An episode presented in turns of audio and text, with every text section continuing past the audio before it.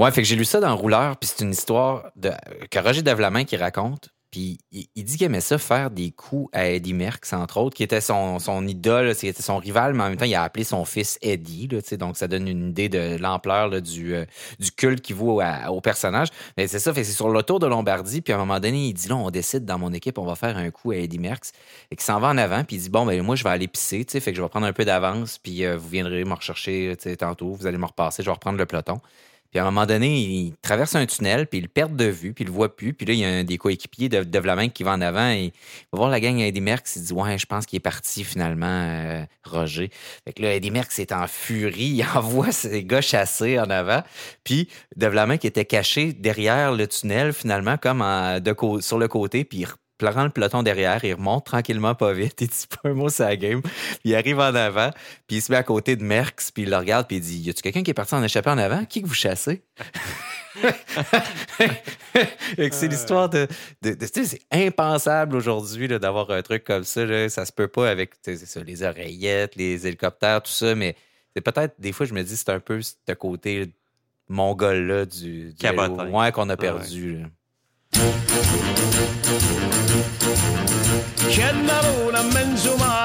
Le collectif Parley présente Radio Bidon, une production de l'agence La Flèche.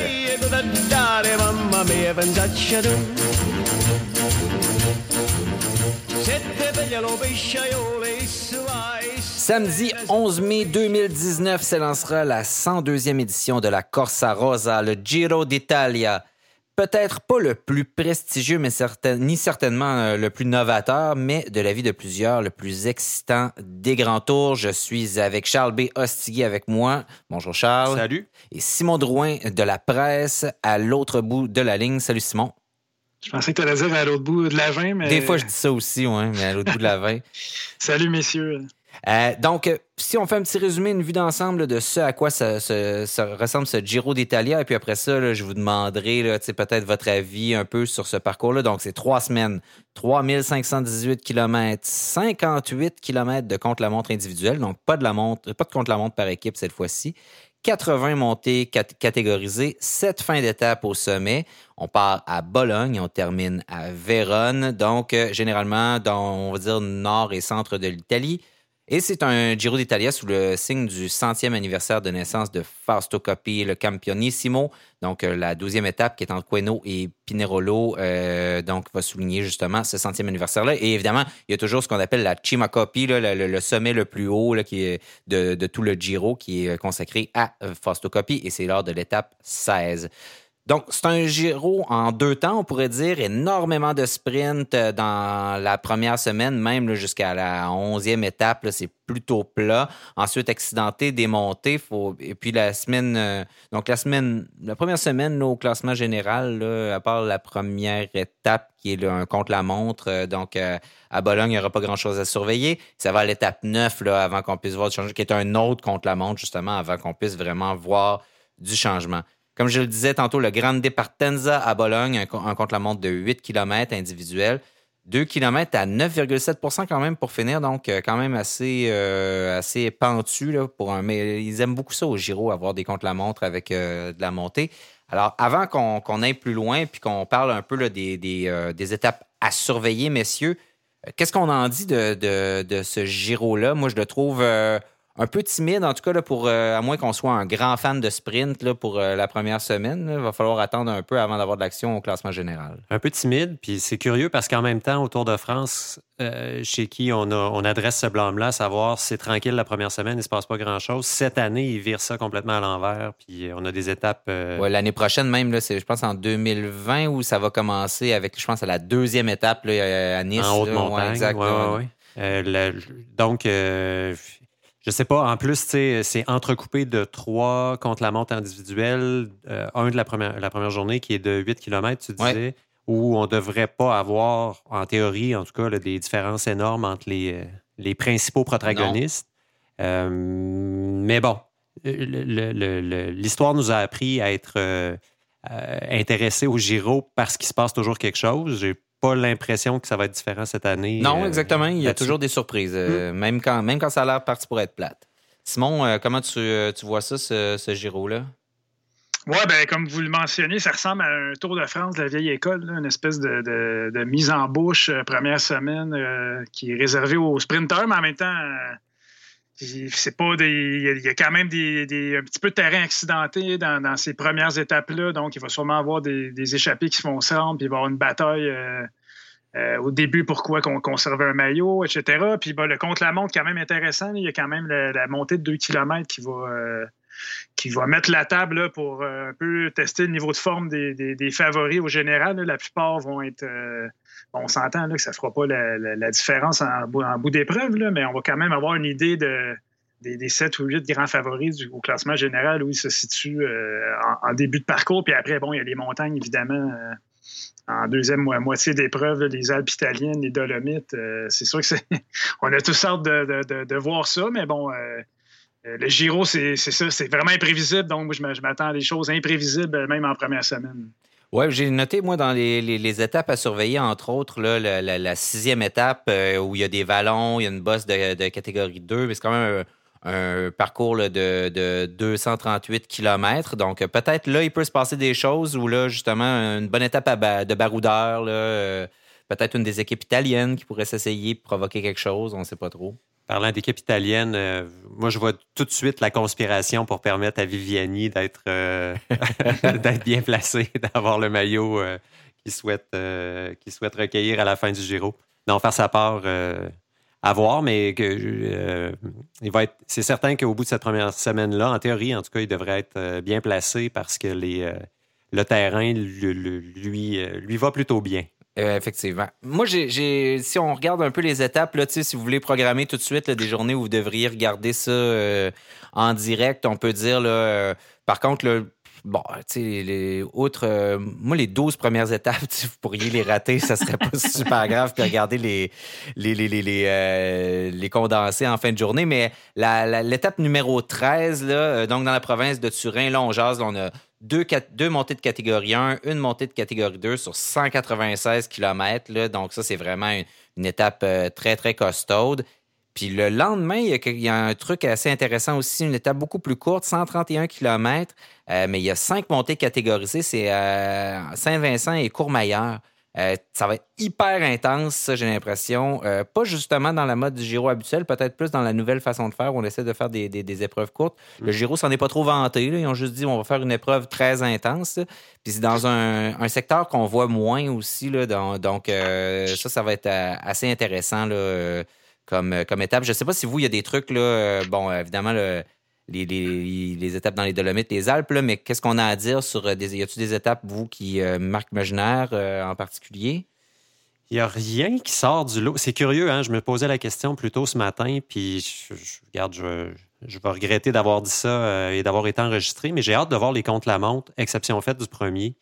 mon impression fait que la première semaine va un peu, pas endormir le peloton, mais il n'y aura pas de grande différence entre les favoris. Non il y a des gars qui sont capables de l'envoyer fort sur des comptes la montre individuels. Donc, le deuxième et le troisième vont avoir une pertinence euh, grande, une grande pertinence. Les autres étapes, pour moi, toutes peuvent devenir spectaculaires ou peuvent être euh, soporifiques, dépendant de quelle façon c'est euh, traité. Donc, je, je, le redis, les comptes la montre individuels oui, et ça se termine avec ça. Hein. Ça se termine avec, un, un contre-la-montre. Simon, je pense que tu avais raison en disant que ça ressemble au parcours d'un Tour de France vintage euh, qui se terminait, par exemple, euh, dernière étape euh, dans un contre-la-montre individuel. Simon, y a-tu des étapes là-dedans, toi, que, tu regardes, tu dis, OK, celle-là, je veux absolument pas manquer ça, ou ça me semble inhabituel ou spécial? Ben, tu as mentionné la, 13e étape, dans le fond, l'entrée dans la, haute montagne. Euh, je pense que c'est un, col de, 20 km pour terminer quand même. C'est, juste voir ça, c'est vraiment. Euh, quand même avec un, bon dénivelé. Puis le lendemain, il y a l'étape courte dont tu as parlé vers Courmayeur. Donc, euh, étape très dure la veille, le lendemain, une étape courte. Puis on regarde le c'est sûr que quand on, se fait souvent une, idée sur une étape en regardant le profil, celle-là, c'est vraiment des montagnes russes euh, dès le départ. Donc, euh, quoi, quatre cols ou cinq? En fait, quatre cols euh, ininterrompus pendant 130 km. Je pense qu'il est mentionné que quoi, il y a seulement 14 km de plat. Donc, dans, une étape comme ça, on peut, euh, on peut s'attendre à, des surprises, des, des, courses difficiles à contrôler, donc des leaders probablement isolés assez, euh, assez tôt. Puis l'étape, bon, euh, classique, Gavia, Mortirolo, c'est. La 16e étape, ça. Ouais. C'est exact, la 16e étape. J'ai remarqué que c'est une étape lendemain de jour de repos, donc il lance la, la troisième semaine. Le lendemain de jour de repos, il y a toujours un ou deux favoris qui, qui, qui peut éprouver des problèmes. Donc, euh, euh, donc moi, c'est une étape qui va particulièrement m'intéresser le mardi de la, de la troisième semaine, l'étape où on a le Passo Gavia à, quoi 2600 mètres d'altitude. Là, c'est, je sais pas si autour de France on voit des, de telles altitudes, là, mais c'est ça change, ça change la donne pour les. avec les... risques de les risques météo qui viennent avec, euh, risques de neige, tout ça. Donc ça, ça fait. Puis, oui, ne serait-ce que les, risques physiologiques là, de ces altitudes-là. Là, c'est euh, probablement que ça va favoriser, je ne sais pas, les Colombiens, euh, des coureurs comme ça. Donc, ce jour, y a toujours une part d'inconnu quand on va dans, ces altitudes-là. Mm. Dans les deux premières semaines, il n'y a pas tant d'affaires que ça. comme je vous disais tantôt, jusqu'à la 13e étape, à partir de la 13e étape, ça commence à être vraiment intéressant, par exemple. Il y a, euh, vous regarderez la 15e, on est dans le coin du Tour de Lombardie. Hein. on va monter euh, Col Sormano, la Madonna euh, de, Gisalo, le Civilio. Donc, on est habitué de voir justement au Tour de Lombardie. C'est des montées qu'on voit dans ce coin-là. Euh, aussi, après ça, il y a d'autres trucs que je trouve assez intéressants. La 18e étape, c'est presque un downhill. C'est une descente. Là. On part de, en altitude et on descend tout au long. Euh, ça peut quand même donner lieu à des choses euh, intéressantes. Genre, peut-être pas, peut-être que ça va être complètement euh, tu l'amour, mais on ne le sait pas. puis la, 20e étape, où là, on est dans les Dolomites, c'est colossal. C'est cinq grosses montées consécutives, dont le, Passo Mangen, 2000 mètres de gain seulement dans ce, de gain d'altitude seulement dans ce, col-là.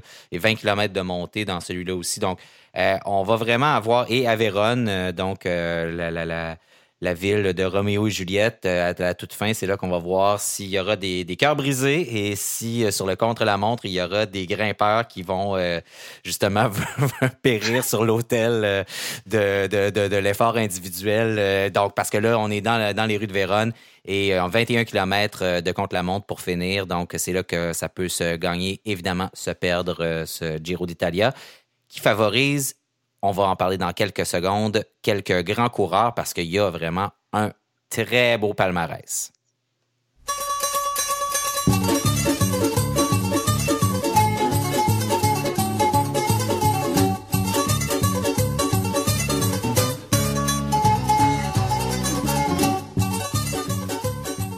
Alors, qui on surveille dans ce, Giro d'Italia euh, donc euh, de 2019? Il y a beaucoup de très, très, très gros noms euh, qui sont au programme. Digne du Tour de France, certainement, si on enlève un, Chris Froome ou un Geraint Thomas, là, ou, mais vraiment des gens qu'on a vus qui sont très, très forts. bon, il y a Simon Yates, évidemment, cuisant échec l'an dernier. Là, donc, 13 euh, jours en rose, une attaque spectaculaire de Froome à la 18e étape au moment où lui, il casse. Euh, il a perdu 38 minutes à ce moment-là. Et on va, on va se dire, jusqu'à quelques jours avant ça, où il a montré des signes de faiblesse, on était convaincu qu'il allait gagner. C'est quand même rattrapé en gagnant la Vuelta, donc euh, un peu plus tard dans la saison.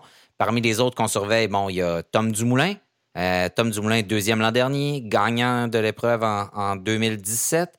Euh, donc, il y a trois contre la montre euh, quand même à cette, épreuve, trois contre la montre individuelle.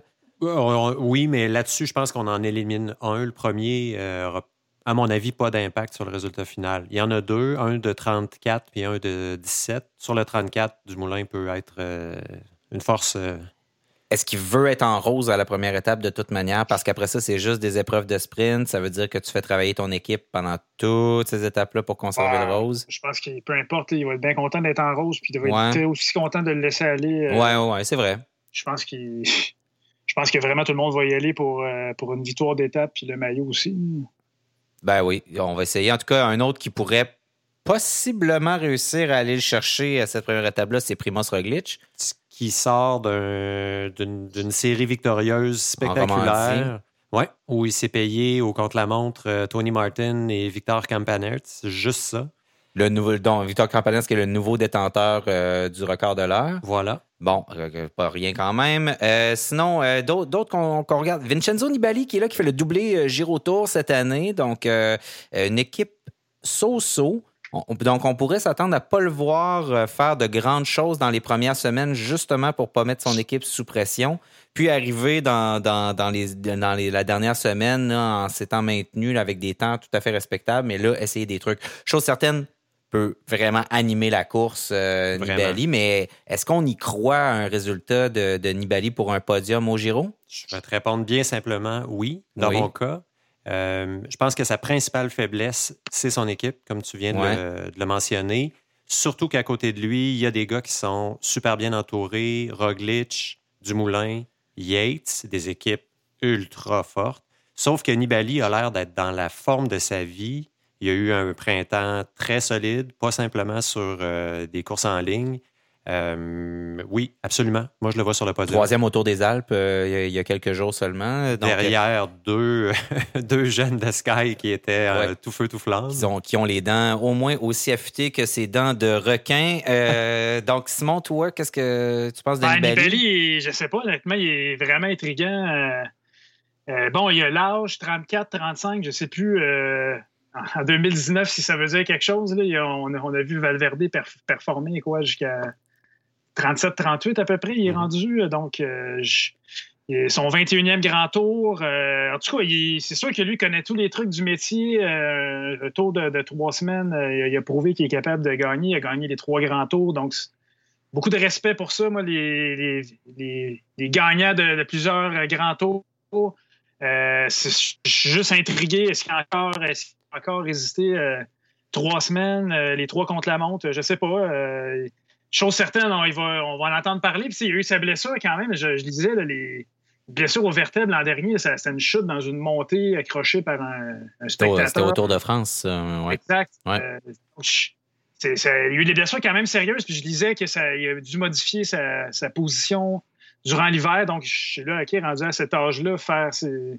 ces changements-là, euh, à quel point ça peut affecter un coureur, euh, je, ne sais trop. Donc, euh, je ne sais pas encore. Je suis en train de faire mon, fignoler mon podium, là, puis j'écoute ce que vous dites, je prends des notes. Sinon, un, qui n'a pas de problème avec son équipe, c'est Miguel Angel Lopez, qui était troisième l'an dernier au Giro. Astana passe la grappe des courses à étapes depuis le, début de la saison. Avec lui, peut-être, il est toujours très constant aussi, mais c'est pas un animateur de course, c'est pas quelqu'un qui prend des initiatives tant que ça. Euh, et euh, évidemment, pour les contre-la-montre, c'est vraiment pas sa force. Euh, contrairement bon, à, au Roglic, à Dumoulin et même Nibali, là, qui est un, correct contre-la-montreur. est-ce que ça se peut. Est-ce qu'il peut gagner ça, Lopez, avec trois contre-la-montre comme ceux-là, dont deux quand même qui finissent en montée? Je, vais, je vais y aller d'une réponse aussi claire que dans le cas de Nibali. Pour moi, non. Euh, j'ai l'impression euh, que ça va être un peu l'année. Puis je lance une question euh, à nos auditeurs. Est-ce que Angel Lopez, à 25 ans, est encore dans la classification des jeunes? Vous saurez nous répondre sur nos médias sociaux. Ah oui, c'est ça. Mais bref, l'année passée, je pense que son combat avec Carapaz lui a donné des ailes. Il est encore très fort, il n'y a pas de.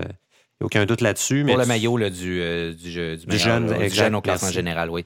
cela dit, il y a l'amélioration. Euh, tu sais, je prends le cas de, je vais faire l'exemple de, Romain Bardet, qui, est un top grimpeur, mais qui, au contre-la-montre, c'est toujours plus complexe. Ça le place jamais. Euh, on, le voit difficilement gagner un grand tour pour cette raison-là.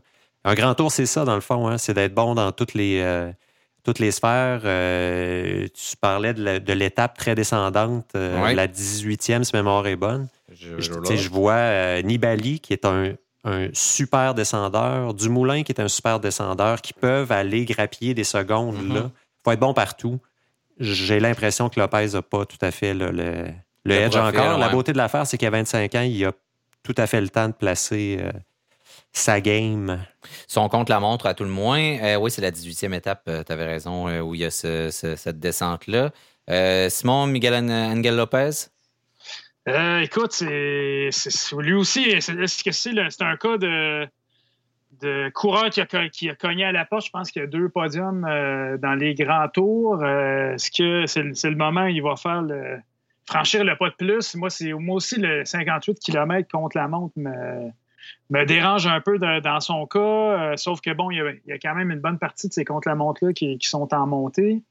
la haute montagne, 2600 mètres, on s'entend que que lui, ça, il sort, il s'est préparé en Colombie. Donc, euh, pour lui, ça va être vraiment un moment clé là, quand on va passer au-dessus de 2000 mètres. Euh. c'est un peu ça qu'on espère aussi. C'est toujours excitant, les, attaquants puis les, les, coureurs qui sont capables de, s'illustrer dans ces hauteurs-là. Bon, euh, c'est pas un gars qui l'a fait dans le passé être très offensif.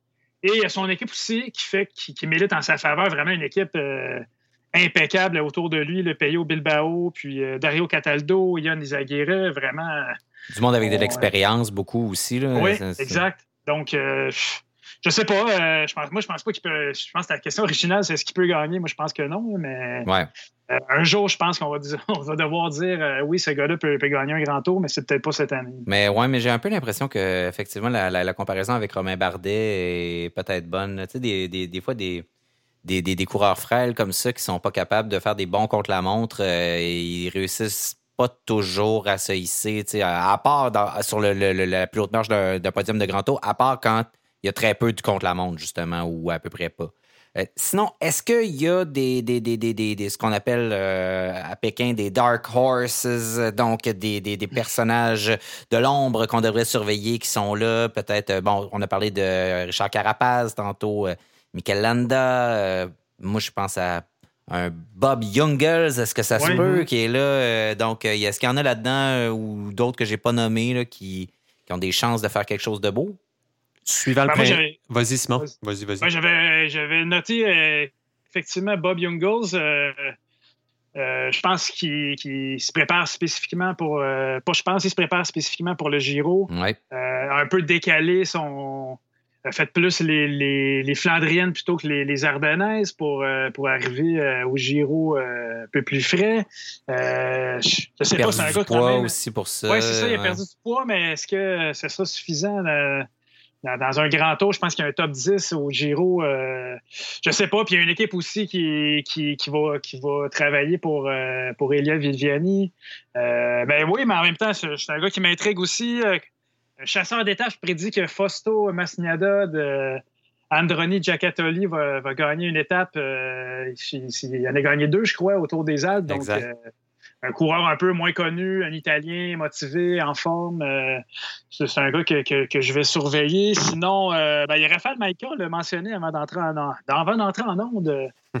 Euh, quand même une bonne équipe. Bora, qui est, une équipe complète avec David Formolo pour la haute montagne. Formolo qui fait deuxième ou troisième de Liège-Bastogne-Liège. Donc, c'est une équipe qui est, solide aussi. Donc, Raphaël Maïka, je ne sais pas, peut-être qu'il va nous surprendre cette année. oui, vas-y. Euh, en fait, euh, Maïka, complètement d'accord avec toi. Euh, Masnada, pour l'avoir suivi autour de, des Alpes, effectivement. L'éternel Thomas de Ghent, qu'on voit dans des étapes, évidemment, là, on ne parle pas de général. Non, mais des étapes, euh, c'est presque sûr qu'on va le voir partir en avant quelque part à un moment donné. C'est un abonné des, efforts, euh, des efforts monstrueux. Euh, et c'est des gars qui sont intéressants à voir rouler aussi. je reviens à Maika qui, qui, a été, qui a, eu un super printemps. Il est bien entouré. Ackerman, euh, surtout, McCarthy qui n'en est pas à son premier Giro. Euh, des gars qu'on voit. Euh, en fait, il y a ça. Hein. Il, y a, le fait du, plaisir à voir quelqu'un gagner, puis de. C'est un peu ça le classement du Dark Horse, euh, à savoir c'est qui nos. J'aimerais ça que lui en gagne une. Ça ferait bien si lui faut en gagner une. Ouais, ça c'est vrai. Il y a un peu de notre désir de voir quelqu'un gagner plus que de la possibilité de, voir, ce coureur-là gagner. il y a des absents. Euh, très important. Bon, il y a Chris Froome qui défend pas son, titre de l'année dernière, euh, qui ne refera pas le, tour, euh, le, Giro Tour comme l'an dernier. Il y a Egan Bernal qu'on attendait là, pour justement lui succéder et qui finalement est tombé à l'entraînement il y a quelques jours, s'est fracturé la clavicule, ne fera pas partie de, ce Giro-là et qui met l'équipe anciennement Sky qu'on appelle maintenant Ineos un peu dans l'embarras, on va dire ça comme ça, parce que regardait un peu toutes les possibilités. Bon, il y a euh, justement, on parlait du Tour des Alpes tout à l'heure, il y a les deux premières marches du podium du Tour des Alpes euh, qui appartenaient justement à Sky, donc à Ineos, qui sont là. Donc, euh, euh Guggenhardt et comment Sivakov, Sivakov, Sivakov. Et donc, donc ces deux-là sont là. on parle du gagnant de, Eddie Dunbar, du gagnant du Tour du Yorkshire, qui va peut-être faire partie de l'équipe parce que on, va vous dire, on enregistre ça lundi. Mais euh, d'ici les prochains jours, euh, ça se pourrait qu'il y ait des changements, évidemment, aux, différentes, euh, aux différents alignements d'équipe. Donc, Ineos, qui a l'air d'être un peu dans, la dèche, on va le dire, avec son, son line-up pour le Giro, après l'avoir gagné l'an dernier. Et deux gars, Guggenhardt et Sivakov, qui sont en train de se taper dans les mains et de joie de se retrouver potentiellement en rôle de leader, parce qu'on s'entend que Bernal s'en allait là pour probablement faire son chemin pour devenir le leader éventuel d'une équipe. Ben oui, c'est celui qui va succéder au Thomas et Froome. D'ailleurs, moi, si j'étais Ineos, je l'enverrais autour de France pour faire le ménage au travers ouais, Possiblement, c'est ça qui va arriver aussi. Ça va être compliqué tantôt. Mais peut-être plus pour la Vuelta, en fait. Euh. Ouais. C'est ça qui est. Excuse-moi, David, c'est particulier. Euh, depuis le début, on n'avait pas parlé de Sky Ineos. Euh, bon, la blessure de Bernal change, change beaucoup les, choses. C'est un, un, acteur qui aurait été sans doute sur mon podium. Euh, peut-être qu'un de ces deux coureurs-là, Sivakov ou euh, euh, Théo Kegenhardt, va possiblement gagner une étape. ce ne serait pas étonnant non plus. Je pense pas que, que quoi, ils ont 22 à peu près, les deux, je crois. Je pense pas qu'on puisse les considérer comme des, potentiels de monter sur, le podium, quoi que c'est on jamais là. Ça s'est déjà vu des des jeunes fringants comme ça qui viennent de, faire une performance spectaculaire autour des Alpes. Mais vas-y, ouais, je voulais juste. Euh, non, mais j'allais juste dire, euh, Garen Thomas aurait pu, il, pourrait le désigner là, il pourrait dire, bon, ben, tu retournes pas autour cette année, puis, mais ça, ça arrivera pas, là, mais. Ouais, mais la préparation aussi, là, eux sont très la programmation est très spécifique et tout. Ah ouais, mais tu sais, il vient de, il vient de finir troisième au Tour des Alpes. Euh, tu sais, la forme est là, mais évidemment, bon, mais ça se peut que tu ruines. Tu sais, peut-être que lui, c'est ça. Il, va, il, voulait être fort au Tour des Alpes. Après ça, il va se, il va se donner un swing pour le, le, Tour de France par la suite. Hum. Donc, euh, c'est ça. Peut-être que Bernal va, va, venir euh, foutre le trouble justement au Tour de, Tour de France. C'est intéressant quand même, ça. Ouais.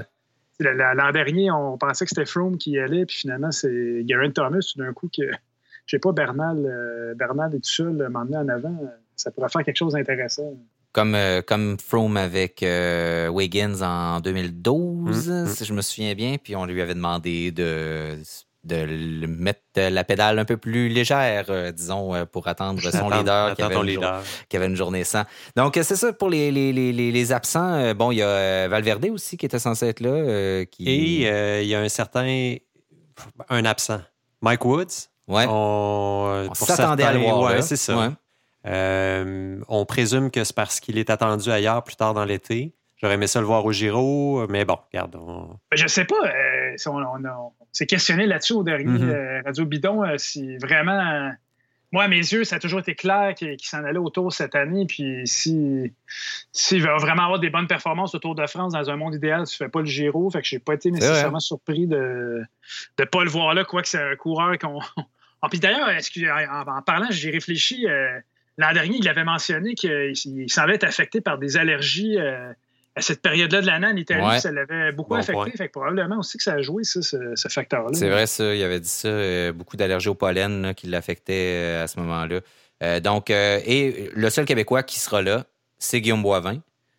donc, et qu'on risque de voir là, servir de, de, de, de poisson pilote, comme tu dirais, Simon, à, son compatriote, ben, son collègue euh, Simolay, qui, qui, est, là aussi, là, qui va être probablement être celui qui va aller pour les sprints à ce moment-là. Ben absolument. Écoute, ils ont quand même euh, une belle carte à jouer. Euh, deuxième Giro consécutif. Je pense que par rapport à l'an dernier, c'est une équipe plus complète, un petit peu plus forte avec David Chimola, l'ancien euh, qui faisait partie du train d'Arnaud Desmar. Donc, lui est là, Guillaume Boivin. Chris Nylands, qu'on a déjà vu sur Milan-San Remo à son avantage. Ruben Plaza, un vétéran. Christian Baragli aussi, quand même un coureur qui a fait des grands tours. Donc, quand même, moi, on parlait de choses qu'on souhaite voir, euh, une victoire d'Israël Cycling Academy avec la participation de Guillaume Boivin, ça serait vraiment extraordinaire. Puis pourquoi pas, euh, je sais pas, moi, une échappée euh, à 10-12 gars. Puis Guillaume, quand même un gars qui a une très bonne pointe de vitesse, un coureur très intelligent qui sait profiter des occasions. C'est pas impossible. Ah. ça, arrive, des coureurs pro-continentales qui gagnent des étapes. Tout ça C'est pas impossible. Euh, et euh, donc, ils ont beaucoup à gagner, comme on le disait dans le précédent épisode, donc pour le classement l'année prochaine, parce que c'est la dernière année où les grands tours auront la permission d'inviter, selon leur bon vouloir, les, les, détenteurs de ce qu'on appelle les wild cards, donc les trois, quatre, euh, quatre équipes euh, normalement, qui sont invitées, euh, donc qui sont généralement des équipes locales parce que c'est bon pour la business, parce que c'est bon. Dans le cas de Israel Cycling Academy, bon, on comprend que c'est des liens d'affaires qui se sont tissés entre le fondateur de l'équipe, où il y a eu le grand départ l'année dernière en Israël, et la, la, compagnie organisatrice du, du Giro qui fait qu'ils sont invités de cette manière-là. Des fois, c'est des liens d'affaires aussi, comme au Tour de France, on se surprend pas à voir des équipes être invitées et voir leurs commanditaires figurer parmi euh, les différentes publicités euh, dans la version euh, télévisée et sur place aussi. Donc, à partir de l'année prochaine, il va y avoir, on va, ces équipes-là vont être choisies non pas pour leur lien d'affaires ou pour l'intérêt qu'ils représentent localement par les différents grands tours, mais pour un classement qui s'établit déjà maintenant de points parmi les équipes qui sont pro-continentales, donc pas World Tour, la, seconde catégorie, on va appeler ça comme ça. Et donc, pour une équipe comme Israel Cycling Academy, c'est important d'aller chercher sprints. Il y en a beaucoup à les gagner. Des sprints de grand tour, ça vaut cher en points. Donc, évidemment, ils vont être euh, aux avant-postes pour réussir à aller chercher ça. Mais ils vont avoir de la sérieuse compétition parce que il y a du gros sprinter et on va terminer justement notre liste peut-être de, avant de passer à nos podiums personnels de, de, sprinteurs qui sont là et qui risquent de remporter une ou plusieurs étapes. Donc, le premier et non le moindre, euh, c'est Elia Viviani. On en a parlé un peu tantôt, qui euh, est est-ce, qu'il est dans une forme spectaculaire encore? Euh, il y a eu des très bons moments. On l'a vu peut-être dans les derniers mois, les dernières fois, on l'a vu peut-être être un peu moins. Euh, Je ne sais pas s'il était moins euh, à la fine pointe de ce qu'il est capable, mais il a encore lui aussi eu un printemps costaud. on va le savoir en fait rapidement. C'est un, peu, le, c'est un peu le cas du Moulin qui n'a pas tant couru récemment. On ne sait pas dans quelle forme il se trouve, mais bon, on a bon espoir que dans les deux cas, il soit là. Le je le disais plus tôt, le profil de la course la première semaine, les premiers dix jours, le favorise. En fait, c'est un terrain sur lequel, euh, de toute évidence, il se sent à l'aise. Euh, je serais absolument pas surpris de le voir, surtout qu'il est identifié comme leader de son équipe, mis à part euh, Jungels que tu mentionnais. une, une, équipe très bien organisée aussi. Oui, aussi. Il va falloir compter sur Gaviria et Ewan à côté. Ouais qui sont pas là en visiteur non plus. Là. Ils viennent. Euh, they didn't came to learn. Ouais, non, c'est ça. Puis euh, Caleb Ewan, quand même, qui est intéressant, je, je disais une analyse euh, qui, à propos du Giro où il soulignait que Ewan, quand même, monte les petites bosses. et c'est un coureur très léger. Donc, il y a plusieurs de petites épreuves comme ça au travers de la course où on pourrait le voir justement être favorisé. Simon, ça va être qui? Ben, non, mais c'est un très, bon point, Caleb Ewan. Euh, je trouvais que pour le Tour d'Italie, il convient bien. C'est un sprinter de poche, il est léger. Euh, il a gagné, euh, je ne me souviens plus, c'est au Moyen-Orient qu'il a, gagné une étape en début de saison là, sur un, un, final vraiment de montée de quoi 500-600 mètres. donc, c'est un gars qui est capable de, de, bien passer les bosses. Il a gagné une ou deux étapes autour de Turquie récemment. Donc, euh, puis lui, il est motivé par euh, l'année passée. Il n'avait pas fait le Tour de France, évidemment très déçu de ça. Puis il a mm-hmm. changé d'équipe. Euh, le Tour Soudal, bon, c'est une équipe qui a quand même des gros moteurs autour de lui. D'ailleurs, j'en profite pour souligner. 28e grand tour d'Adam Hansen, l'Australien qu'on avait vu il, en septembre dernier au Québec. C'est une machine extraordinaire, ouais. ben, il va terminer, je crois, sauf erreur, le 28 euh, Grand Tour terminé. Ben, écoutez, si on parle des sprinteurs, euh, il y, a un gars que j'ai remarqué récemment, Pascal Ackermann, qui, mm-hmm. a gagné euh, le, Grand Prix de Francfort. C'est un gars qui est en très bonne forme. Donc, c'est un, un, gars qui pourrait, qui pourrait aller mêler les cartes puis se mêler au sprint de, Viviani, Gaviria et autres Caleb Yohan. Donc, une autre question, Simon Pascal Ackermann va gagner une étape au Giro. Pascal Ackermann va gagner une étape au Giro. On est déjà là. Ben, ça tombe bien parce que justement, je cherchais un lien pour aller vers nos différents palmarès. Donc, qui va fouler les marches du podium de ce Giro d'Italia à Vérone, donc lors de la 21e et dernière étape? Bon, ça c'est toujours l'exercice où on se lance et où on dit n'importe quoi, où on y va de prédictions bien fumeuses, parce qu'on sait évidemment qu'il peut se passer un million de choses dans un grand tour, euh, que ce soit un accident, une chute ou juste la forme qui nous lâche en cours de route ou euh, une, des nombreuses ou une abeille qu'on avale ou euh, une des nombreuses maladies qui affligent les coureurs dont le système immunitaire est évidemment affecté par l'effort. moi, je, je, me lance. Vas-y. OK? C'est Primoz Roglic qui gagne le Giro d'Italie. Ah ouais. Ouais puis euh, Tom Dumoulin est encore deuxième cette année. Parce qu'il va avoir un problème. J'ai décidé ça. Il va avoir un problème. Puis euh, Miguel Angel Lopez, troisième. Hein? Ouais.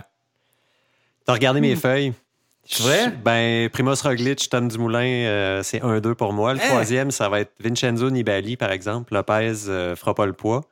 je crois au vieux Nibali. Ouais, puis contre la montre, ouais, c'est sûr, ouais, ça a de l'allure. Cela dit, il y, a, tellement de monde qui peut, euh, qui peut gagner cette course-là, mais bon, allons-y. La euh. question avec Roglic, c'est, là, il porte pas à terre. Il vient de gagner Romandie, il est très fort. Euh, est-ce qu'il peut conserver cet élan de forme-là, puis bien se reposer là, là dans le, la petite semaine qu'il a de, de, repos? Puis rebondir sur cet élan de forme-là, c'est ça l'inconnu. Pour, pour, ne pas faire un Yates. Euh... Oui, exactement. Pas faire un Yates puis arriver à la troisième semaine puis s'écraper. Casse en deux. Exactement. Alors que c'est là que ça se passe. Hmm. Euh, Simon, ton palmarès, là, Simon. Euh, je, savais que vous alliez prendre Roglic. euh, ben, honnêtement, c'est vraiment difficile. Euh, comme c'est souvent le cas, mais le eh Giro, il y a comme une part de plus grande inconnue, je trouve, parce qu'on les a moins vus. Moi, j'ai pris vraiment. En fait, je suis allé voir les preneurs au livre. Je fais souvent ça pour ah. voir les parieurs. Souvent, c'est c'est souvent c'est quand même des bonnes c'est une bonne façon de voir qui, sont favorisés. Euh, puis les preneurs au livre prennent euh, Primoz Roglic. Ah vous, êtes, euh, vous êtes à la bonne place. Tout juste en dessous, Tom Dumoulin. Donc moi j'ai pris Tom Dumoulin premier. Bon, c'est pas un choix très original. il a déjà gagné deuxième l'an dernier au Tour Giro. Beaucoup à cause du chrono. 58 km c'est un gars qui, est solide, qui, a montré qu'il était capable de, de, faire face à vraiment des situations euh, difficiles, euh, parfois isolées contre les Italiens en 2017, a réussi quand même à. Et qui panique pas. C'est quelqu'un qui est un diesel, il revient lentement, il, il, panique jamais. Ça, c'est, il est incroyable d'avoir une force mentale aussi. C'est sûr que c'était intriguant. Bon, il n'a pas été aussi. Euh, on l'a pas vu tant que ça au printemps, oui, ici et là, mais bon, euh, c'est ça, c'est le côté qu'on ne sait pas, mais compte tenu de son, palmarès, son passé, je vois que Tom Dumoulin, j'ai Primoz euh, Roglic deuxième. Euh, vous, disiez qu'il portait pas à terre. il a une saison extraordinaire. Puis c'est un gars qu'on voit là, qui, cogne à la porte. Puis donné, il va probablement en, gagner un grand tour. très bon contre la montre. Contre la montre en montagne, ça va bien lui, lui servir. Là, j'ai écrit le troisième Miguel Angel Lopez, mais là, il faut que je change mon, mon affaire. J'ai comme un, prendre une crowbar parce qu'à côté, j'ai mis Simon Yates. Le Simon Yates aussi, là. Euh, ah, c'est vrai, ouais.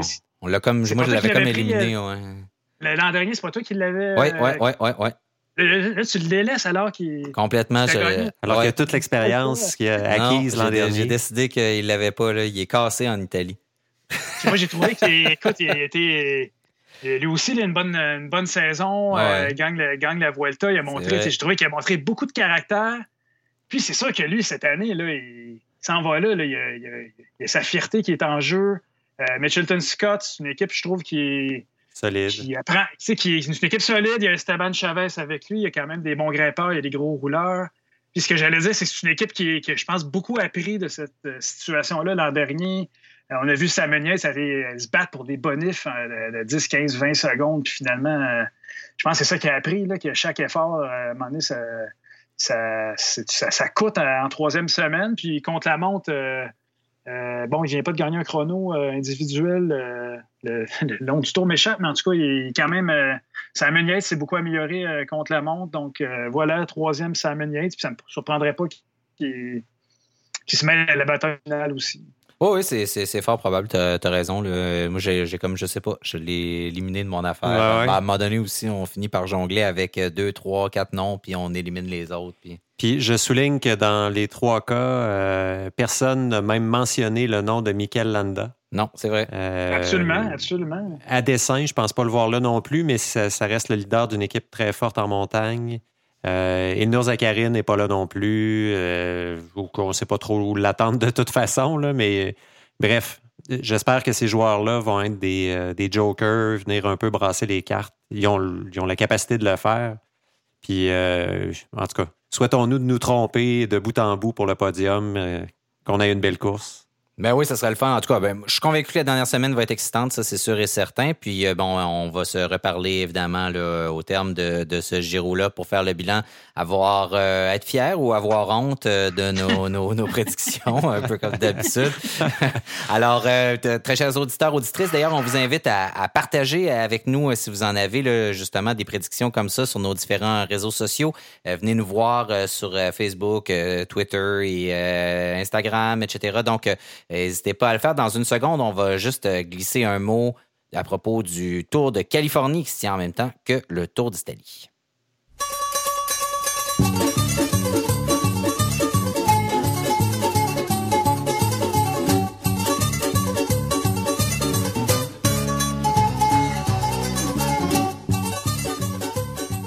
Chaque année, c'est un peu le problème, en même temps que la beauté de la chose, mais bon, il y a comme des limites au temps libre qu'on a pour regarder des courses de bicycle qui durent à peu près 6-7 heures chaque. C'est d'avoir euh, deux tours euh, en même temps avec, euh, dans les deux cas, des coureurs intéressants, des coureuses intéressantes dans le cas qui nous occupe. je parle bien sûr du Tour de Californie qui se tiendra du 12 au 18 mai pour les hommes et du 16 au 18 mai pour les femmes. Donc, on parle de rénover justement le cyclisme professionnel. Un des problèmes, c'est probablement d'avoir justement deux courses d'importance comme ça qui se tiennent en même temps. Euh, c'est sûr que pour les coureurs, ça donne différentes possibilités de faire différentes choses, mais qu'on comprend, on ne peut pas reprocher non plus autour de Californie de vouloir s'illustrer et devenir une course euh, de, renom. Mais euh, ça, reste que quand je regarde le, parcours de, cette année, il y a pas grand-chose de vraiment très, très intéressant. En fait, si vous avez deux étapes à retenir, à regarder, l'étape 2 qui est entre Rancho Cordova et Salt Lake Tahoe, où il va y avoir un bon combat en grimpe pour se rendre à, à Tahoe, et la sixième étape, donc, où il y a deux grimpes de catégorie 1, et ça se termine au sommet du Mont Baldy. C'est toujours, au Mont Baldy, c'est toujours une étape tripante du Tour de Californie. Euh, c'est une, course qui est facile à suivre d'ailleurs sur leur site internet, dans un tracker. On peut voir en direct euh, la, course. Ça, c'est vraiment agréable aussi d'avoir un accès facile aux diffusions. Et ça, souvent, c'est en fin d'après-midi, vous revenez du boulot, tout ça. S'il fait pas beau pour aller euh, rouler, ben, vous pouvez regarder ça. Et il y a moyen de les voir en reprise aussi. Chez les, euh, les hommes, on n'a pas toutes les équipes encore. Euh, donc, euh, on enregistre, je le répète, on enregistre lundi. Donc, il y a quelques équipes qui ont mis leurs alignements complets dans ce qu'on peut voir sur Pro Cycling Stats. mais qui, est-ce qu'il y a, messieurs, des gens que vous avez vus là-dedans, que dans, dans, les, les listes temporaires qui vous intéressent ou qu'on devrait suivre? À part, ben, il y a Richie Port. J'allais commencer avec Richie Port suivre avec TJ Van Garderen et aussi parler brièvement de Marcel Kittel. On, dirait, que c'est le tour de Californie du Lascal. Ce serait le bon temps, les gars, de faire des bonnes performances. C'est là que. où de vous replacer. Tu parlais de Peter Sagan aussi qui est là ou euh... Je n'ai pas prononcé son nom. Ouais. Euh, dans son cas, j'ai pas perdu espoir. Au contraire. Mm-hmm. Euh, mais Marcel Kittel, ça, va, ça fait un bout que ça va mal. Puis il y a de toute évidence euh, quelque chose de majeur qui se passe de son côté. Il vient d'abandonner au Yorkshire pour cause de maladie. On, donc, lui, on, lui, on, lui, souhaite que ça se place, mais Van Garderen qui, qui, qui, passe d'une équipe à l'autre depuis quelques années, mm-hmm. duquel on attendait beaucoup, moins maintenant, c'est peut-être justement le moment de de, nous montrer ce qu'il y a dans le, dans le ventre. Euh, Richie Port, euh, affligé par des chutes et de la bad luck euh, continuelle. ça, pourrait être là. là. Il est abonné à la gang, ce mm. pauvre Richie Port, dans une équipe pacté là, de Trek Segafredo avec un Tom Squinch là, qui peut aller chercher des étapes, euh, qui pourrait euh, même gagner le général, si vous voulez mon avis. Là. Euh, John Degenkolb, Mads Pedersen, donc chez, chez Trek Segafredo, qui est une des rares équipes à avoir déjà affiché son équipe presque complète. Euh, donc, est-ce qu'il y, a, un Kurt Magnus euh, qui est chez Astana euh, que, je vais surveiller aussi? Ça pourrait être intéressant. Un certain Casper Asgreen, Zdenek Stibar chez The Quick Step. Simon, y a-tu des coureurs que tu as vus, toi, là-dedans, Qui tu vois dans ta soupe pour gagner ça, le Tour de Californie cette année? oh boy, je Question, sais pas, hein? je ben, sais pas, moi non plus. C'est ça, on n'a pas tous les, les coureurs, on n'a pas les coureurs de Ineos. Ben, George Bennett, qui l'an dernier était au Giro, je crois, sur Ferrari. c'est un gars que, que j'aime beaucoup, là, qui, qui, est toujours là, qui est, un bon grimpeur. c'est vrai. Complet. Euh, on parlait tantôt des, dernières chances. Euh, Nasser Bouani, bon, euh, il, a toujours l'air en chicane avec son équipe ou avec son directeur sportif. Peut-être qu'il va aller décrocher une victoire là. Ben, Hugo Hall avec Astana, c'est une équipe vraiment encore très puissante avec Magnus Scott, tu l'as mentionné, Omar mm Donc, peut-être Hugo, je ne sais pas, peut-être lui aussi une chance de. C'est dans ce genre de course-là qu'il peut peut-être prendre une échappée à un moment donné puis puis si les circonstances euh, le favorisent, ben, il peut, peut-être aller chercher un bon résultat. Euh, Dennis aussi, qui est annoncé chez Bahrain Merida. Euh, donc, un autre coureur, lui aussi, il peut, il peut gagner ce tour-là. C'est un coureur qui a le profil pour, pour gagner ça. puis Sagan aussi, c'est sûr que avec le, printemps qu'il y a eu, j'ai hâte de voir comment il, comment il va rebondir de ça. Là après un printemps quand même assez difficile euh, selon, selon son, son, statut, son, statut, habituel. Si je me fie à sa biographie, là, il faut qu'il, quand ça va pas bien, euh, il, loue un, un, yacht. Puis là, euh, il part en yacht, ça brosse pendant une semaine. puis après ça, il revient, puis il est plus fort que jamais. Voilà. Euh, j'ai pas eu le bonheur de lire sa biographie comme toi, mais j'ai. Perds pas ton temps à lire ça, c'est vrai. c'est une des biographies cyclistes les plus plates que j'ai lues de toute ma vie. Mais euh, je, peux, je te raconterai ça euh, en prenant une bière, ça va prendre cinq minutes. Sur un yacht. Oui, sur un yacht de préférence. Invite-moi sur ton yacht. Oui. je, chaloupe. Je reviens rapidement, Simon, sur Rowan Dennis qui est annoncé justement pour Bahrain Merida. Champion du monde de contre-la-montre qui a de la misère en ce moment dans les contre-la-montre où il se présente. Euh, Tour de Californie, il n'y a pas de contre-la-montre. Qu'est-ce ah qui se. Ouais, non, c'est ben, ça. Que ça se peut qu'il soit tellement aminci, tout ça, que pour justement faire des, de la grimpe, qu'il soit moins fort en contre-la-montre, qu'il ait changé de, de, physionomie, finalement. Peut-être. Peut-être. Euh, mais encore là, des petits trucs à surveiller euh, du coin de l'œil, alors que, que Campanert, ça a l'air d'être en feu sur sur des épreuves de, contre-la-montre. On verra bien à la fin de l'année euh, ce qu'il y en est. Et il y a une course chez les femmes, donc aussi, hein, euh, du 16 au 18 mai. Encore là, c'est l'épreuve qui est euh, celle là, vers euh, Montbaldi, donc l'avant-dernière épreuve chez les femmes et c'est aussi l'avant-dernière épreuve chez les hommes la, même journée, donc qui, va être à surveiller. ça se termine avec, si je me souviens bien, c'est du plat, mais je me sens la première c'est un circuit, la dernière je me rappelle plus et j'ai pas ça sous les yeux, mais en tout cas, regardez ça. Puis malheureusement, on peut pas vous donner les, listes de, de coureuses chez les femmes, on, ne s'était pas sorti encore au moment où on a enregistré l'émission. Mais encore une fois, je le dis, là, c'est.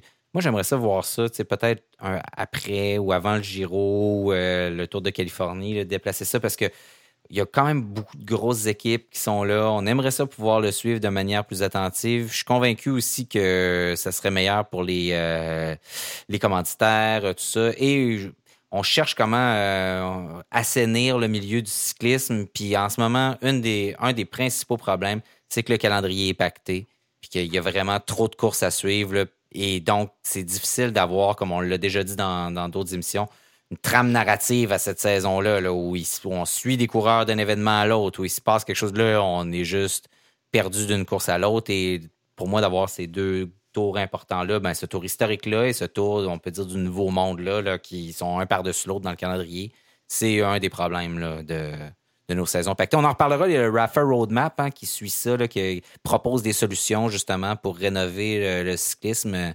J'ai commencé à lire ça. Je ne sais pas si vous avez lu ça un peu, messieurs. Euh, non. C'est sur le site de Rafa, il y en a que ça intéresse. Ils sortent ça euh, à raison de, je pense, c'est une fois aux deux semaines à peu près, un de leurs documents. Donc, ils ont produit une série de documents. Ils ont interrogé énormément de monde, des journalistes, des organisateurs, des coureurs pour leur demander c'est quoi les problèmes du cyclisme professionnel actuel et comment on peut faire pour y remédier, pour améliorer ce sport-là, le rendre plus accessible, démocratiser et aller chercher de l'argent aussi parce que la structure même du sport est complexe et surtout extrêmement volatile. Donc, ça rend le, cyclisme, euh, on va dire, vulnérable à des changements de mode, etc., ou d'intérêt de la part des, commanditaires. Simon, tu n'as pas lu ça non plus, euh, le Rafa Roadmap? Non, là, c'est. je vais mettre ça à vos, listes de lecture, euh, puis on s'en reparlera au cours des prochaines semaines. Mesdames et messieurs, messieurs d'abord, merci d'avoir participé à Radio Bidon. Alors, Simon Drouin de la presse qui était à l'autre bout du film. Merci, Simon. Et, merci euh, beaucoup. et Charles B. Ostigui, euh, merci Charles euh, beaucoup d'avoir été avec nous. Qui tu pars pour le Costa Rica, Charles, dans quelques heures. Oui. Faire du gravel bike. Ouais. Il est toujours en train de partir euh, quelque part. Il y a eu de il part euh, au Costa Rica. il n'y a personne qui voulait y aller, ça fait qu'ils m'ont appelé. C'était sacrifié. Ouais, la belle vie. Ouais, exactement, la belle vie. c'est comme connoté, ça, la belle vie maintenant. Je, pense à Richard Martineau. Ah, ouais, la sangria, les cellulaires, puis les clés de char. Euh, donc, merci, messieurs. Mesdames et messieurs, auditeurs, auditrices de Radio Bidon, nous vous remercions encore une fois d'avoir été là. C'était une émission qui était présentée par le collectif Parley, qui est produite par l'agence La Flèche. N'oubliez pas de nous suivre sur des différents réseaux sociaux, de même que euh, sur les applications. Si vous avez un téléphone portable puis que vous vous dites comment ça marche, donc ça, mais cherchez l'application Balado ou euh, Podcast si vous euh, utilisez la version anglaise. Vous allez là-dessus, vous écrivez Radio Bidon dans l'outil de recherche. Vous allez pouvoir télécharger automatiquement tous les épisodes de Radio Bidon au fur et à mesure où on les enregistre et on les met en ondes. Vous pouvez aussi nous suivre sur Spotify, Google Play hein, ou directement sur SoundCloud. N'hésitez pas non plus à nous écrire. Donc, vous pouvez le faire par les réseaux sociaux. Mesdames et messieurs, bon Giro d'Italia. C'è una luna in mamma mia, mamma ridate. Figlia mia, tu da dare, mamma mia, pensaccia tu. Se te piglia lo se lo pesce.